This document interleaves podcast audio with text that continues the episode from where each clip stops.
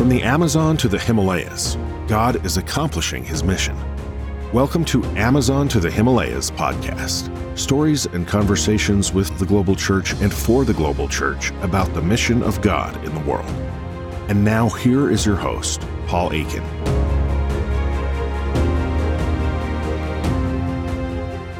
This is Amazon to the Himalayas podcast, conversations with the global church and for the global church about the mission of God in the world. I'm your host, Paul Akin. And in this episode, we will hear about what God is doing in South Asia. Our guest today is Radford.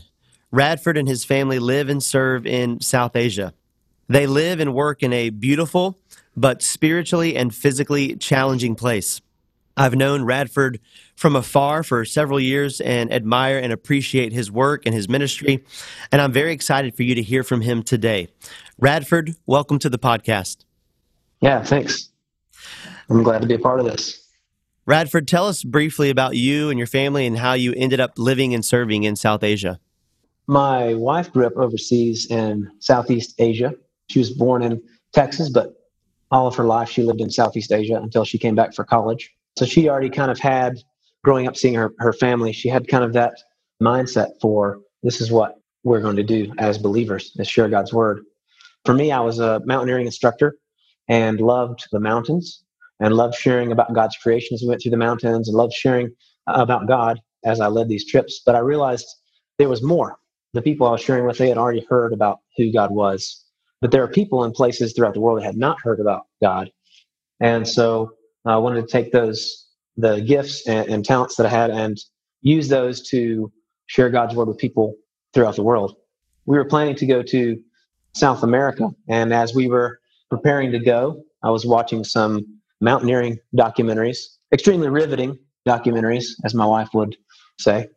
And as we just watched these, uh, most of the documentaries took place in the place that we're in now with our people because they're uh, the Himalayas. And those guys on the videos would be talking about God lives in this mountain and this mountain is holy and we can't touch this mountain. We have to do these things because the mountain will become angry. There was two things that was really important to me. One was mountains, and, and the other was God. But those two things are not the same. So we just started praying that God would send someone to these people and that they could share with them that, that there's a difference between the mountains and, and with God. And, and God is so much greater than what we see in, in his creation. And so as we started praying about this, God, please send someone who can, you know, interact with these guides that can speak to them on their level, on a way they understand and can do the things that they do and be able to share with them in a way because mountaineering is a selfish endeavor and most people that are going to go climb they don't have that kind of idea to to share god's word. And so he's just praying about this. God send someone send someone. And he said i do, I do want to send someone. I want to send you and your family. And so god changed our our direction changed our minds changed our hearts for the people and the place that we're at now. Uh, how many years have you been living and serving there? Now we are a little bit over five and a half years and maybe tell us a little bit about the people, the culture, what makes that part of the world unique. Yeah, I think this part of the world is extremely unique because of the massive amount of diversity. And so, uh, the country that we're in, if you start at the south part of our country, you have a flat desert area, extremely hot. And then at, at the north part, you go to the highest point in the world. And so, you go all the way from desert through small hills like we might see in uh, you know, uh, North Carolina, Georgia type area. You work your way through the jungles there, all the way up to glaciated peaks in the Himalayas. And so the landscape is really diverse, but also the people. We have over 100 different official languages in, in this country and just as many types of different belief systems and things like that. Hinduism, Tibetan Buddhism, Muslims. There's a lot of people that are into like Western Buddhism as well people who do spiritual yoga. I mean, it's just, it's all over the place. Different cultures, languages, and people in every part of this country. Radford, maybe tell us one of your biggest highlights, maybe over the last year or so. People all around the world are praying for you, they're praying for your work. So, what is the Lord doing there? Yeah, this year, I think it's been strange for everyone. The work that we do mostly is among expedition and trekking guides here in the country. And so we uh, trek and climb, lead groups uh, alongside a lot of these ethnic um, guides. And this year's been very different because there's been no tourism. So these guys are usually busy all year going different places. They're, they're very rarely at their homes. And this year, they've been at their homes every day. They've been completely bored and are just like, what, what can we do? Let's do something, please, anything. And so if I call them, hey, do you want to go on a hike or do you want to sit down and have tea or let's go have a meal somewhere? Uh, they're very, very ready to do that. And so uh, there have been several occasions where I went to go hiking with one of these guides, uh, just kind of a leisure activity. And we hiked for six to eight hours uh, all day. And I'm able to do sharing the whole time. So we're able to talk through a lot of things and see what's been going on in their hearts, in their lives, what shaped them into the kind of person that they've uh, been shaped into, and what's kind of their background. And that's really, really hard to do in this country, but especially among among our people. The, the surface, on the surface, they're very, very friendly people. They'll invite you to their house for food and this kind of thing. But in their own culture, they never talk about sensitive or deep issues. And so to have six to eight hours to walk and talk with somebody and be completely open with them and then, then be open with you is, is really unheard of. And so this year has really provided an opportunity that, that we've never had before. I know every day is a little bit different and no two days are really the same. So as you think about the last several months, and I know, like you said, this year has been very different than normal, but what's the, the biggest surprise that you've had in the last several months? Oh, there's been, there's been a lot of surprises. I think one of the, one of the biggest surprises is, you know, seeing how people have reacted to not having anything to do. And what I mean by that is a lot of times people will potentially just you know spend a lot of time on their phone or watching movies, these kind of things. But it's been strange in this country just to see a lot of people that have spent a lot more time talking and uh, being intentional with their time, which I was really surprised by. And that has left a lot of people wanting to, like, like for instance, the guys I was talking about that we might go take a six or eight hour hike. Uh, the next week they're saying, "Hey, let's let's do that again," which is really, like I said, unheard of.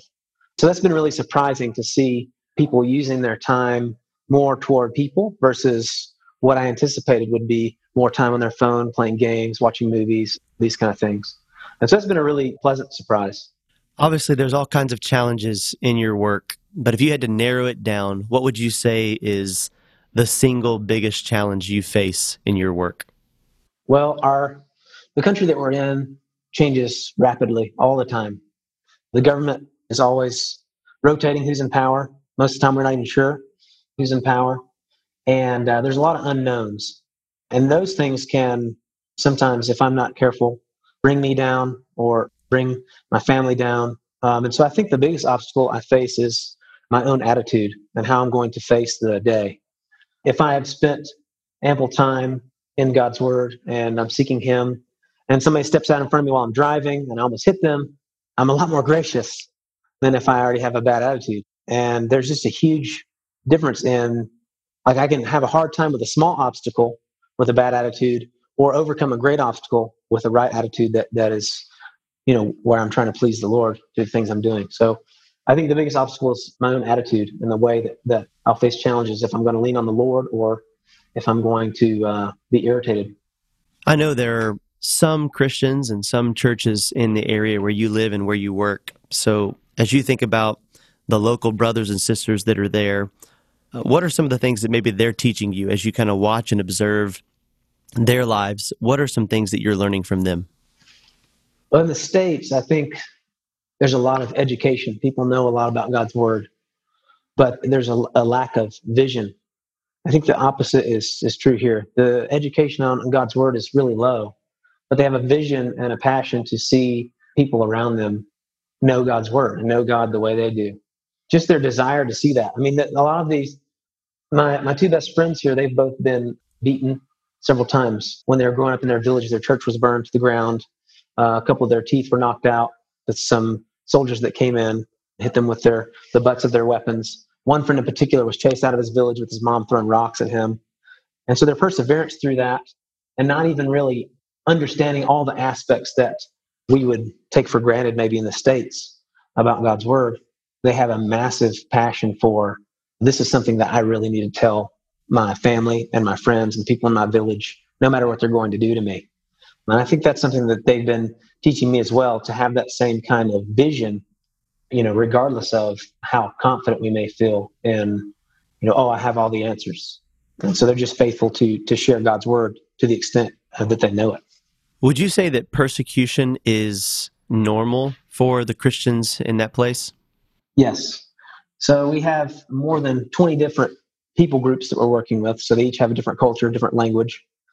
And out of all of the villages that we might work in, we have three believers that are in villages. The rest of those are have all had to move down to the capital city because of persecution. They've been kicked out, and so it makes the work a bit difficult because every time someone becomes a believer, they have to leave their village, so that the, the work kind of starts over in that area. But yeah, it's a very it's very prevalent. And it's very difficult for them to be able to stay in the village they were born with their family if they become believers maybe thinking about you and your family, and I know things are a bit different right now and have been over the last several months, but for those that are listening who maybe are not familiar with what life looks like on the other side of the world, what is life like for you and for your family? Uh, I imagine you know being in the mountains and being in that place is a little bit different than what it might be like in, in Mayberry here in the United States. So, what does life look like for you and your family? I would say some things feel normal. We homeschool our kids, so we spend a lot of time doing that. We also have a business that we have that we run here for our visa, and so we spend some time there. But you know, every every day is is different.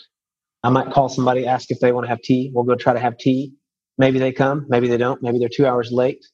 Uh, so I think the biggest the biggest difference would be I have to hold plans very very loosely uh, to be extremely flexible with uh, with what I'm what I'm planning to do for the day.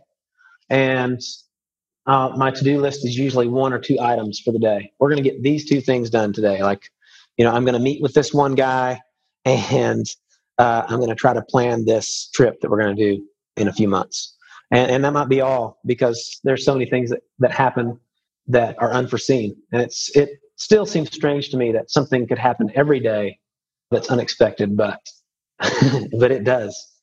And so I think that, day to day is hard to know, but we know that every day is going to be different than we planned it or pictured it to be.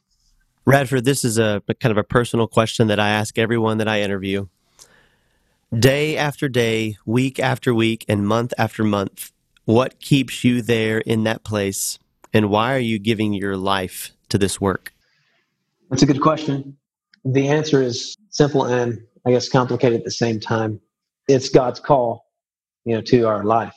If we weren't here, I don't know what we would do, to be honest with you.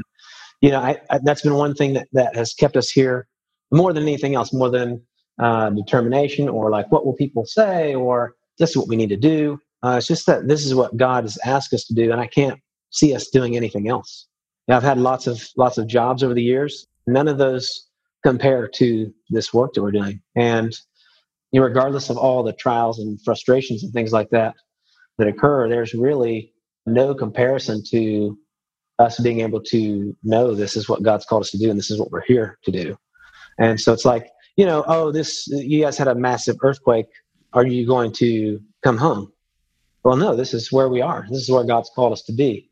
And so I think this knowing and having that clear call from the Lord that this, these are the people, this is the place, and this is the task that He's given us. I think that supersedes everything else. It makes it where there's really not a question as to what are we going to do? Are we going to stay here? Are we going to go? And so that's made it, in some ways, not easy to stay, but easy to continue moving forward.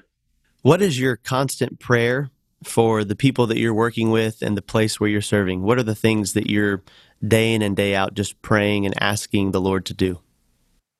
Right now, my main prayer, I have a list of different guides different trekking expedition guides that are in the area, and, and I'm praying for them to come to know who God is because you know, everybody's worth is, the same. Nobody's worth more than somebody else, but some people have a lot of influence, and so we're just praying for people of influence to come to know Christ, so they can influence their own their own people. So these these guides, these these trekking expedition guides, are the movie stars, I guess, of their own people. Uh, they're the important people that make decisions for what are they going to do in the village, what's going to be taboo, what is our culture going to be shaped like? And so we're really praying that that a few of these guys will come to know Christ and can impact their own people with with the gospel. Radford, last question. What is one thing you want everyone listening to this podcast to know or to do? Maybe some of it is the situation that we're that we're in right now, but my wife and I were talking recently, and she was just talking about uh, you know how the Israelites complained about manna from the Lord, and they wanted something different, and God was giving them all their needs. And I think it's just important for us here as we're going through trials, but even people, uh, you know, they're in the states, just to be content with what God is providing for you. And you know, no matter what the trials or things that you're going through, it's all temporary, and God's providing your every need, as His Word says He will, according to His will and to His riches, to His kingdom. He's going to provide those things, and so I think I just want to know as we're following God that He'll provide that, and we should be thankful and, and grateful of those things, and to be content. I hope you enjoyed hearing from Radford today. As the Lord brings him and his family, his work to your mind, please be praying for them and for the things that they're doing in South Asia. To hear more conversations like this, please subscribe to this podcast and be sure to follow us on social media. Thanks again for listening to this episode. More encouraging conversations are on the way. This is Amazon to the Himalayas podcast. Thank you for joining us on Amazon to the Himalayas. This podcast is brought to you by the Billy Graham School at Southern Seminary. Please visit our website www.sbts.edu/bgs where you can subscribe to the show and learn more. Also, if you have found these conversations helpful, please leave us a comment or a review and encourage your friends to subscribe to the podcast. Be sure to follow us on Facebook, Instagram, and Twitter for more. This is Amazon to the Himalayas podcast.